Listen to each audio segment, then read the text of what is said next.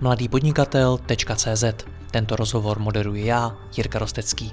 Nemohl bych to dělat bez partnerů, jako je ShopTet, který poskytuje nejpoužívanější e-shopové řešení v Česku. Stačí kliknout a začít prodávat. www.shoptet.cz A pokud chcete slyšet i moje speciální rozhovory, ve kterých jdeme z hosty ještě více do hloubky a podrobněji rozebíráme jejich zkušenosti, pak se přidejte mezi naše předplatitele. Více na www.mladýpodnikatel.cz lomeno předplatné. Užijte si poslech.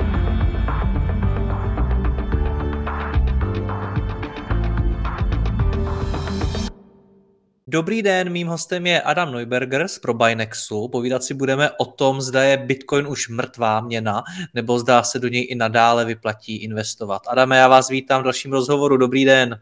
Jirko, dobrý den, také vás zdravím. Dostává se ke mně řada názorů od lidí, že Bitcoin už je za zenitem, že už je to mrtvá měna. Proč si to podle vás myslí? Za mě se myslí z pozadí technologie, protože je potřeba brát eh, rozdíl vlastně jako měnu a tu technologii blockchain, která je zatím, kdy uh, co se týče Bitcoinu, tak opravdu uh, než se takzvaně nastane koncenzus v tom takzvaném blockchainu, jinými slovy, než se dohodnou na, těch určitých změnách, tak to trvá opravdu dlouho. Znamená, že spoustu změn, které třeba Bitcoin zažívá v rámci zefektivní té blockchainové sítě, tak se než se implementují, můžou zabrat i několik roků, dva, tři roky klidně což se nám teďka zase potvrdilo s, s Taprutem, jako s improvem uh, blockchainu teďka, který vlastně proběhl. Takže uh, ten taky trval nějakou další dobu. To znamená, že z tohohle důvodu to si za mě to hodnotí uh, k lidi, kteří se na to dívají, uh, jakožto kryptonu za Zenitem, co se týče té technologie, ale jestli se budeme dívat na tu hodnotu, tak si nemyslím. Popravdě si nedokážu troufnout odhadnout, kolik lidí, kteří tohle říkají, že Bitcoin je za zenitem, rozumí tomu, co jste teď popsal. Nehodnotí uh-huh. oni to spíš z jiného úhlu pohledu, z toho, jestli se do toho prostě vyplatí investovat? Uh-huh. Uh, tak potom, pokud se dívají na to tyhle lidé, to znamená, že z pohledu jakoby toho zhodnocení v rámci toho kapitálu, tak samozřejmě, když se podíváme na Bitcoin, tak uh, ty zhodnocení už dneska nejsou v řádu jako tisícovek procent, jak tomu bývalo dříve, ale jsou stovky procent z jednoho prostého důvodu a to je to, že dneska už je v tom, ta hodnota Bitcoinu je na takové vysoké úrovni a ten kapitál, který v ním je, tak než vůbec jako pohne tou cenou, ať už nahoru či dolů, tak je potřeba trošku více do kapitálu, aby s tím trhem vůbec zahýbal tak samozřejmě to zhodnocení se nedá tolik očekávat. Na druhou stranu zase to znamená, že i směrem dolů to nemusí jít takhle rapidně, o stovky procent nebo tisíce procent, tak jak tomu bývalo dříve. Když to naopak třeba dneska, když už se bavíme o těch pohybech u Bitcoinu, tak jsou třeba v rámci desítek procent, víc třeba teďka 50% vlastně pokles ceny od posledního all-time high. Není to i tím, že Bitcoin má spoustu konkurentů v podobě jiných kryptoměn? To záleží. Konkurentů v rámci zhodnocení je tam samozřejmě spousta. Dneska vznikají spoustu nových kryptoměn nebo dneska již fungujících kryptoměn, které samozřejmě ten potenciál to zhodnocení teprve nabývají a jinými slovy v podstatě díky tomu, že ta kryptoměna je relativně mladá a teprve se dostává do povědomí těch lidí, tak to, co stejný zažíval Bitcoin třeba před 6-7 rokama, a kdy opravdu ta cena stoupala o tisícovky procent, tak zažívají ty ostatní kryptoměny. V tomhle hledisku ta konkurence tam určitě je veliká. Co se ale týče jakoby toho fungování, když se podíváme na Bitcoin, tak ta síť funguje dneska i přes 12 let a, a funguje stále stejně, funguje stále perfektně, bez jakékoliv odstávky a v podstatě možná se dá říct, že to je dneska nejvíce decentralizovaná kryptoměna na světě z toho důvodu, že do teďka v podstatě nikdo neví, kdo to vytvořil, nestojí zatím nějaký reálný člověk, ale pouze pseudonym Satoshi Nakamoto a nikdo neví, jestli vůbec ještě žije nebo nežije. A možná ten princip tady tomu dodává zase trošku výjimečnost tomu Bitcoinu jako takovému. No nicméně, když shrnu to, co jste řekl, tak zastaralá technologie, menší zhodnocení než dřív a konkurenti v podobě jiných kryptoměn, který se zhodnocují líp. Proč mám teda investovat do Bitcoinu? Eh, můžeme se to podívat z té druhé stránky a ty výhody, které jsi zmiňoval, jakožto třeba držitel hodnoty, v principu toho, že byť ten Bitcoin nedělá dneska tisícovky procent zhodnocení, tak stabilně pořád dělá stále zhodnocení okolo třeba stovky procent ročně v průměru a když se podíváme na, tu, na, to, na to pozadí té technologie, tak je tam jasně určený mechanismus, který zaručuje eh, ten deflační mechanismus, jinými slovy, že ta dlouhodobost určuje tu cenu toho Bitcoinu, naopak, že ten růst tam pořád je.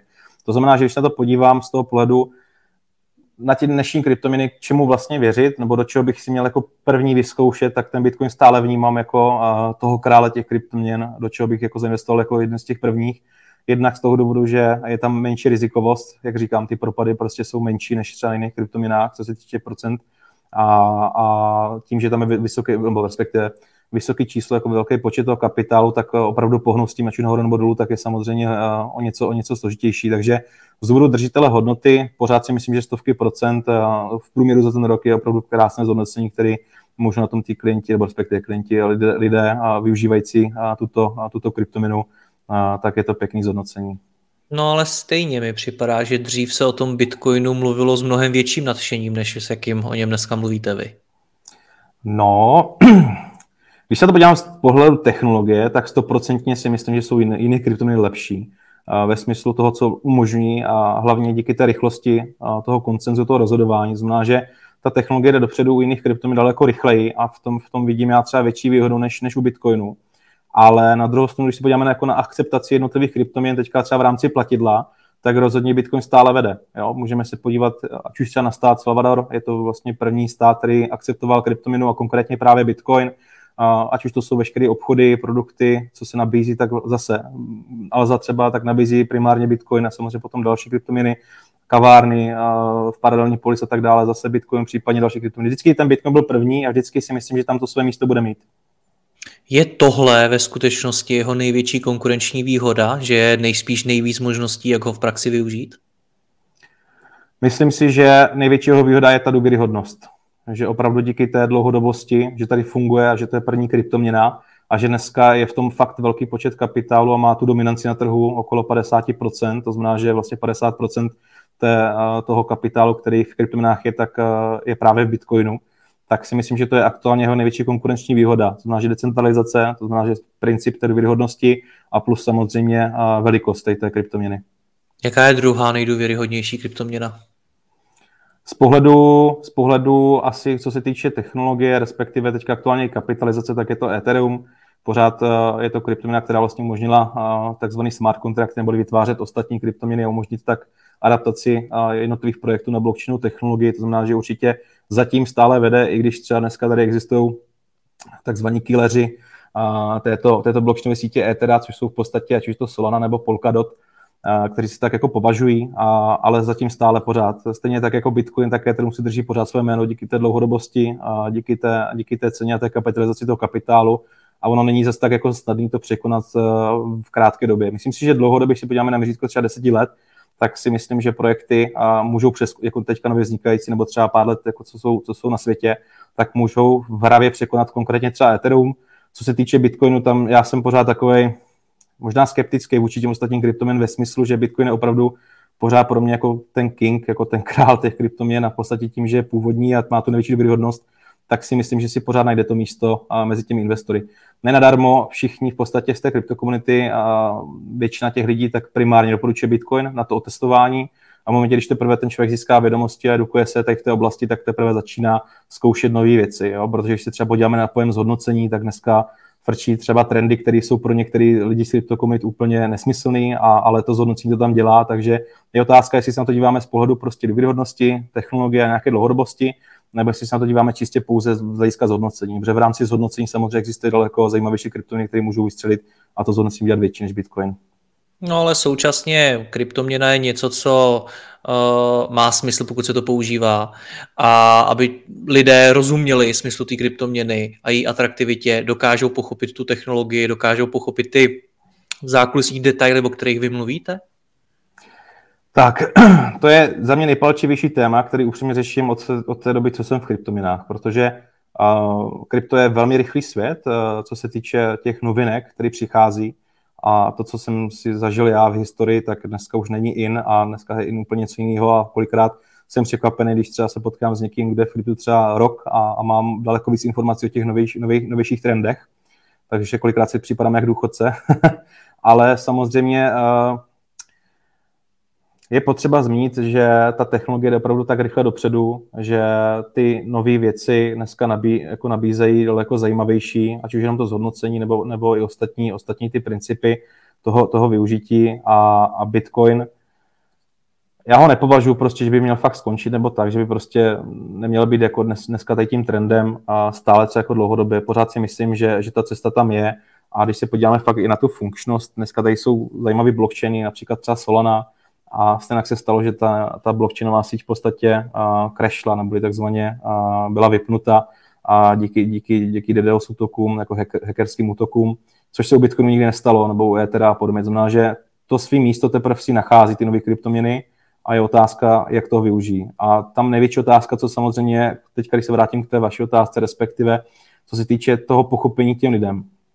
Ta technologie je složitější, nebo respektive uživatelsky dneska, pokud se bavíme jako fakt o tom kryptu jako decentralizovaným, tak to není úplně pro každýho. A vzniká samozřejmě tady potom odvětví, který naopak bude přívětivější pro tyhle ty běžní lidi nebo lidi, kteří se nemají ten čas věnovat té, se té edukaci v této oblasti a to je samozřejmě řešení jako regulovaný.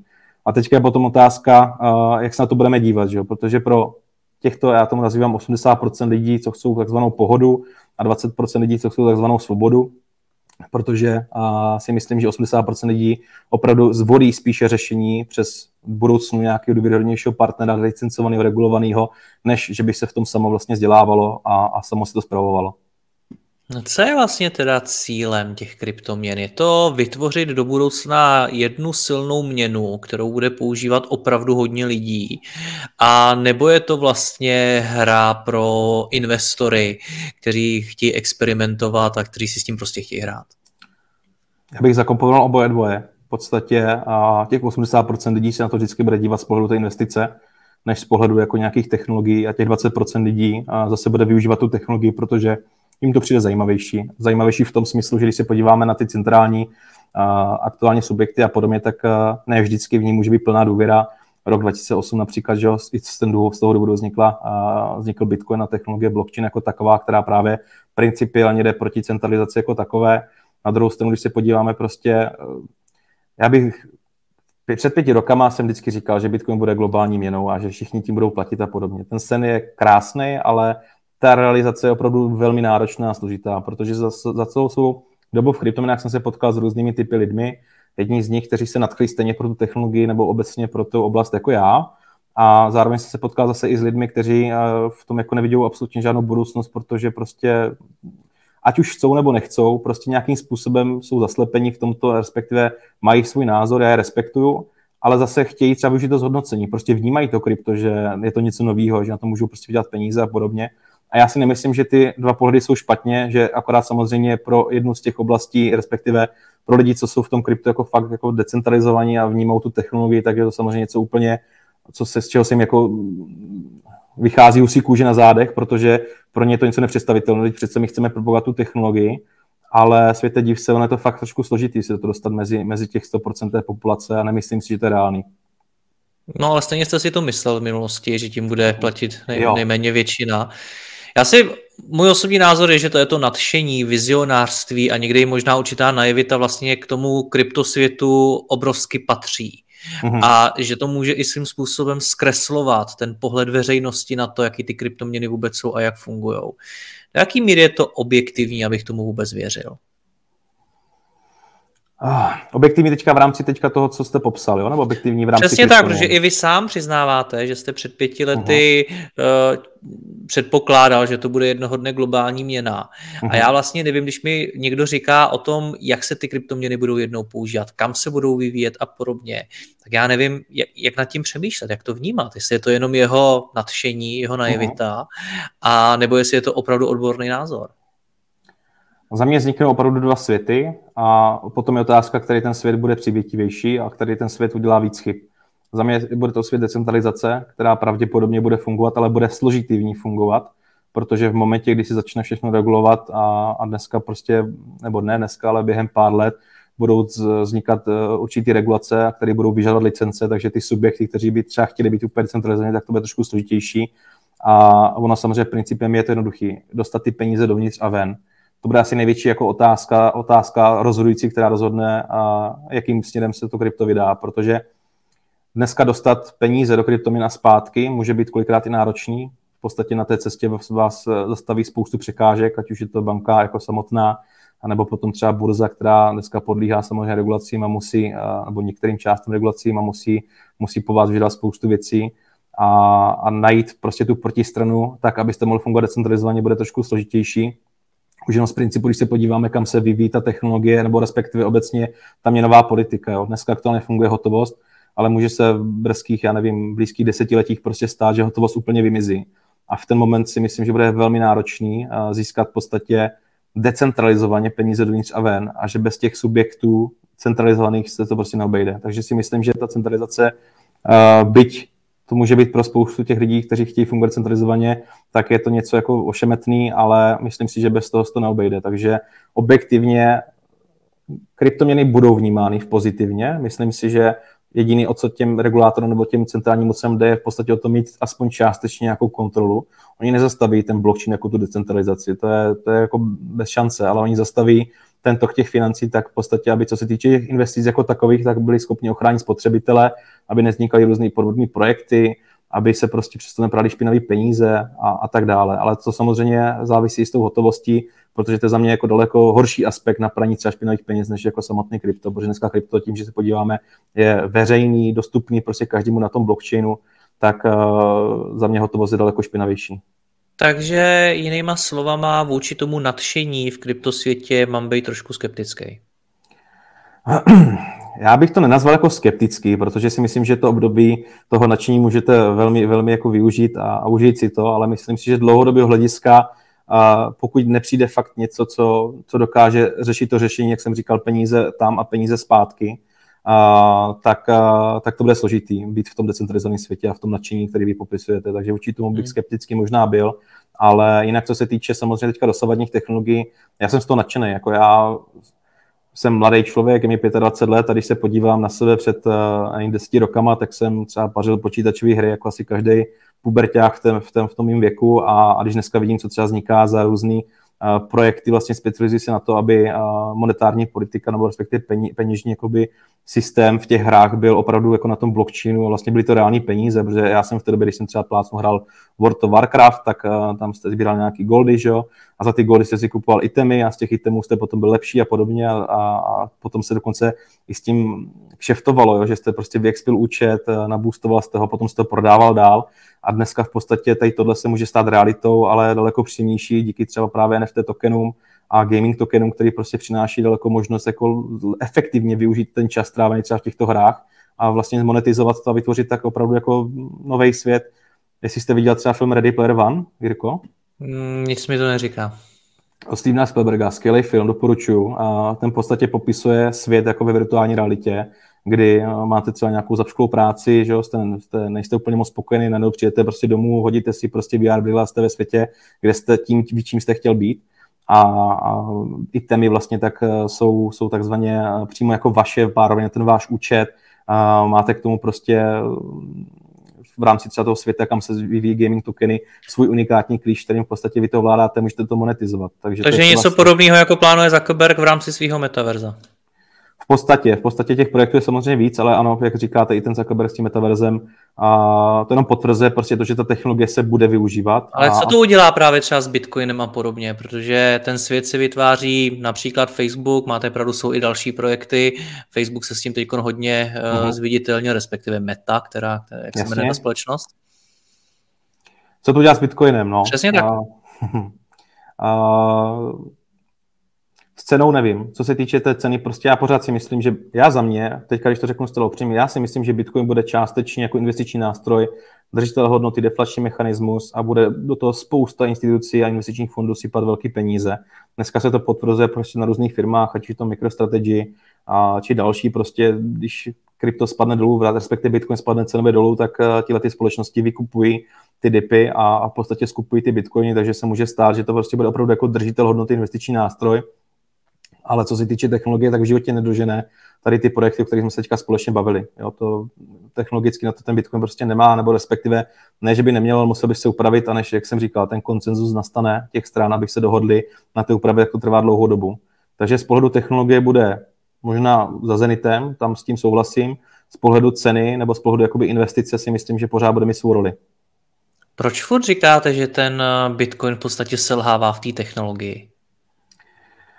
Ah, uh, nechci říct, že by selhával v technologiích, chci říct prostě to, že ta technologie se vyvíjí, jak jsem říkal, před pěti rokama frčilo něco, dneska frčují ty gaming tokeny, NFT, decentralized DeFi a podobně, a ono to úplně Bitcoin moc neumožňuje. Neumožňuje smart kontrakty a umožňuje rychlé platby, akorát teďka díky Lightning Networku, díky Taprutu a, což se pomaličku implementuje, ale implementuje se to hrozně dlouho. Znamená, že než jako vůbec na tom Bitcoinu se něco upraví, k tomu, co je teďka trendy, co vlastně lidi chtějí, tak to prostě trvá dlouho. To znamená, že z tohle pohledu se na to dívám, že to je technologicky... No proč se to děje tohle? Proč je ten Bitcoin pomalej? Vzhledem k jeho zdrojům bych naopak čekal, že těch možností bude mít, nej, mít nejvíc. Protože na rozdíl od uh, jiných uh, těch projektů, prostě to je decentralizovaný projekt, který dneska má, funguje na koncenzu vlastně, že se musí zhodnout 51% těžařů na tom koncenzu a to je to náročné, než se prostě ty těžaři zhodnou. Těch těžařů je opravdu spousta, než těch 51% zhodne a přijme vlastně tu změnu jako takovou, tak uh, samozřejmě to chvilku prostě trvá. Když to u těch jiných kryptoměn, dneska to jsou třeba projekty, za kterými stojí prostě reální lidi, jo, kteří to prostě hypují. Není tam třeba proof of work, je tam proof of stake, to znamená, že vlastně je to daleko rychlejší, efektivnější než třeba ten proof of work uh, toho rozhodování. To mi připomíná některé české politické strany. jo, jo, jo. Nebude to pro ten Bitcoin nakonec problém? Tohle, že se přizpůsobuje pomalu těm trendům, protože, jak jste sám řekl, svět technologií je rychlej.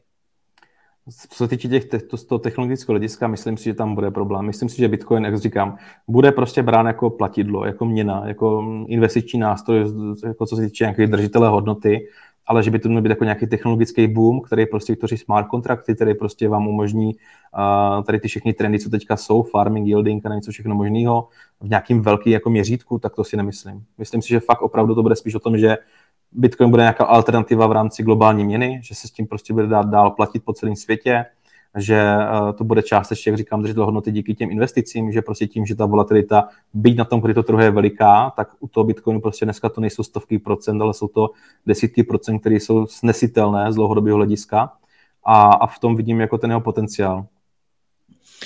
Co čeká Bitcoin teď dál? Jak, jak vnímáte, že poroste nebo bude klesat jeho hodnota?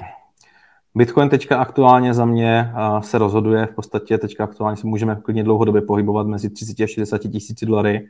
A, a tomu se říká, v kryptosvětě se tomu říká válka bíků a medvědů, a kdy v podstatě teďka, a než nastane ten určitý krok, ať už je to propad po 30 tisíc a potvrzení, kdy v ten moment převládla síla medvědu a nebo naopak na 60 tisíc a, a, a tak na nový all-time high, kde se v tom převládá síla bíku. Takže určitě to zcela teďka 100% nedá, jako jakým směrem se vydáme, ale můžeme se teďka aktuálně sledovat tady tyhle, ty, tenhle ten range v podstatě od 30 do 40 tisíc, který v momentě, když to překročí do těch hranic, tak bude jako hodně klíčových a rozhodujících.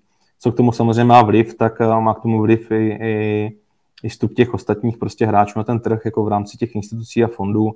Ono velmi záleží prostě, jak, jak rychle ta regulace prostě eh, jim umožní ten vstup jako takový. Když se podíváme třeba na Coinbase, ten dneska atakuje prostě už eh, Evropu, jo? z Ameriky vlastně šel do Evropy, na, ně, na, konkrétně na Německo, protože Německá já jsem chtěl Německá republika, to je myslím federace, nebo jak se to Spolková republika Německa, je to vlastně republika, vidíte to. A, tak konkrétně Německo a, schválilo v podstatě svým investičním fondům investovat 30% do kryptoměn, takže tady se teďka bude ubírat cíla, no. bude se ubírat cíla o jednotlivé státy, kde postupně ta regulace bude přicházet a, a samozřejmě ty investice tam do toho prostě půjdou a tohle čím rychleji bude, tak tím zase může podpořit tu cenu Bitcoinu jako takovou. A to tím rozhodnutí se... vlastně, jestli je to nahoru nebo dolů. Tím se v podstatě dostáváme i k nějakému pohledu veřejnosti na Bitcoin, tak eh, vyvíjí se podle vás pozitivně, protože my jsme se už v několika rozhovorech bavili o tom, že když se mluví o Bitcoinu, tak se o něm mluví buď to, když extrémně roste, anebo naopak, když extrémně padá. Uh-huh. Že se vlastně bavíme v těch mainstreamových médiích primárně o těch extrémech, uh-huh. což není asi něco, co by ve veřejnosti vyvolávalo důvěru v, v Bitcoin nebo obecně v kryptoměny. Mění se to? To je právě to nejhorší, jak se o tom mluví na veřejnosti. Vy jste to teďka krásně popsal. Média prostě bohužel, nevím z jakého důvodu, tak eh, asi možná, protože to je hodně čtivý, tak se rozhodují psát prostě o Bitcoinu jenom v případě, když roste nebo klesá. No, protože nejzajímavější články jsou, když někdo bohatne, ještě zajímavější, když někdo chudne.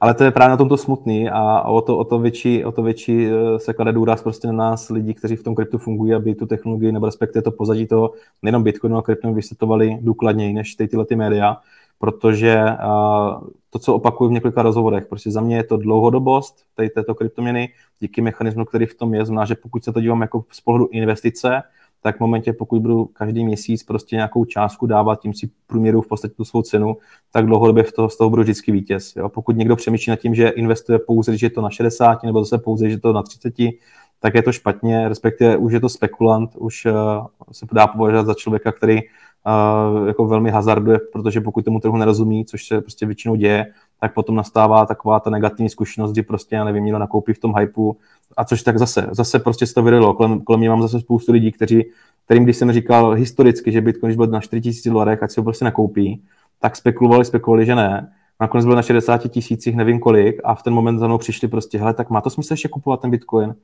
A já si říkám, že jsem ze mě srandu na tuto otázku. Tak já ti, když to bylo 4000 tisíc dolarů, tak ti říkám, že to koupíš a ty si mi zeptáš o, o nějakých, já nevím, tady 15 násobek prostě později, jestli to má pořád smysl. Ne? Tak uh, proč nakupuješ dlouhodobě tak, jak jsem ti říkal, prostě udělej to. No? A ty lidi to prostě kolika nedělají. Prostě to je, je to taková válka prostě těch médií, kdy prostě oni jsou fakt ovlivnění a můj dědeček pořádně volá. Pořádně volá, mrkní na televizi, teďka tam mluví o kryptominách, zase podvodí nebo něco. Co to Vám vlastně volá dělá, už i dědeček? Jasně, můj dědeček teďka, pozor na to, už asi po, po třech letech eh, pochopil, že dělám kryptoměny, už jsem mu to bral nějaké knížečky, aby se trošku nastudoval a začal studovat teďka zprávy a, a v těch, těch zprávách, respektive když teďka mluví o kryptoměnách, protože dneska už se to mluví, tak uh, samozřejmě v tom momentě přijde třeba telefon o půl desáté večer, jsem se lekl, jestli mu něco není náhodou a říkám, no co se děje, ne? A on, jsi doma? A říkám, no jsem doma, no. A tak si pust CNN, ne, prima, a říkám, no co tam je? No, mluví o Bitcoinu zase, ne? Říkám, aha, říkám, no, já se pustím teda. A samozřejmě je mu to těžké vysvětlit, že ty informace, které do něho loadují ty, ty, ty média, tak jsou uh, nerelevantní, respektive neobjektiv, neobjektivní, ale jsou spíš jako velmi subjektivně jako pocitově. A, a on to úplně moc jako nechce pochopit, protože pořád věří, jako, že ta televize říká přece pravdu, že jo? A tak No, to se vracíme k té mojí původní otázce. Jak se teda vyvíjí důvěra veřejnosti v kryptoměny? Zlepšuje rozhodně, se to? Rozhodně stoupá, ale já si myslím, že to je fakt jenom díky prostě těm lidem, kteří o tom mluví. Jako zcela upřímně, pokud se mám podívat na média, tak eh, jestli tomu pomáhají, tak maximálně jako pomáhají, když to roste, tak trošku vyhypují jako pár retailů, co se, co se rozhoduje, alebo když to klesá, tak zase vytvoří paniku, jo, ale jinak opravdu je to o těch lidech jako takový, že prostě o tom mluvíme, no, že dneska fakt eh, vznikají YouTube kanály, a vy sám máte že rozhovor, rozhovory s Kicomem v rámci Bitcoinu kanálu, který o tom prostě mluví, šíří v podstatě ty, ty výhody toho Bitcoinu jako takového a vznikají prostě různý, různý subjekty, které dneska podnikají v kryptoměnách, ať už z hlediska IT jako blockchainu či, či jiných subjektů a snaží se v podstatě edukovat ty lidi a já si myslím, že to je ta cesta. Jedno z těch variant je i to, co děláme tady společně. Je to v podstatě částečně edukace, když se snažíme těm lidem ukázat jiný pohled, než právě jsou standardně jako medializované pohledy, protože ty jsou za mě špatně. A pokud si člověk nezačne sám hledat tu objektivitu, tak v životě nezjistí to krásně, co na, to, na této technologie OK, pojďme to schrnout. Ten rozhovor je o tom, jestli eh, je Bitcoin mrtvý nebo ne, jestli už je Zenitem. Tak eh, jak ho teda dneska vnímat? Tak, co se týče, pokud se bavíme o běžné investici, znamená, že jako, jako z pohledu investora za Zenitem z dlouhodobého hlediska určitě není. Pořád má co ukázat, pořád ten potenciál není naplněný a ten mechanismus hovoří jasně. Jo. To znamená, že čím více uživatelů je v této síti, tím je náročnější těžba, tím více energie musí na to těžaři vynaložit, tím více, více nákladů na to vynaložit, tím to znamená, že ta cena musí stoupat, aby se jim vyplatilo to prodávat. A zároveň každý čtyři roky se půlí to odměna v rámci halvingu, to znamená, že obecně Bitcoin z dlouhodobého hlediska má obrovský potenciál na tom, že prostě může vyrůst ještě někam dál, že opravdu těch 60 tisíc nebylo maximum a, a, myslím si, že se můžeme podívat na, na klidně i stovky tisíc dolarů prostě v průběhu následujících prostě let, zcela s přehledem. Co se týče technologického, dneska existují daleko zajímavější projekty, rychlejší, technologicky a smysluplnější, co, co, to, co nabízí, ale je tam pořád parametr důvěryhodnosti, protože dokud tyhle ty kryptoměny nebudou nějakou delší dobu, stejně jako třeba Bitcoin nebo Ethereum, tak pořád je to prostě o té důvěře a o, to, o tom riziku. To znamená, že riziko tam může, může nastat a je potřeba se na to brát zřetel a pečlivě si ty jednotlivé projekty nastudovat, jestli opravdu to dává smysl nebo ne. Rozumím. Adame, děkuji vám za rozhovor, mějte se krásně a slyšenou. Díky moc, Jirko, taky mějte se. Děkuji vám za poslech tohoto rozhovoru a zvu vás i mezi naše předplatitele. Tvořím pro ně speciální rozhovory se zkušenými podnikateli, manažery, freelancery a dalšími profíky ze světa biznesu. V tématech jdeme ještě hlouběji a připravujeme pro vás konkrétní praktické zkušenosti z podnikání. Snadno tak objevíte cené zkratky a informace, které vám pomohou ve vašem biznesu. Více zjistíte na www.mladýpodnikatel.cz lomeno předplatné. Děkuji vám a zase někdy naslyšenou. Jirka Rostecký.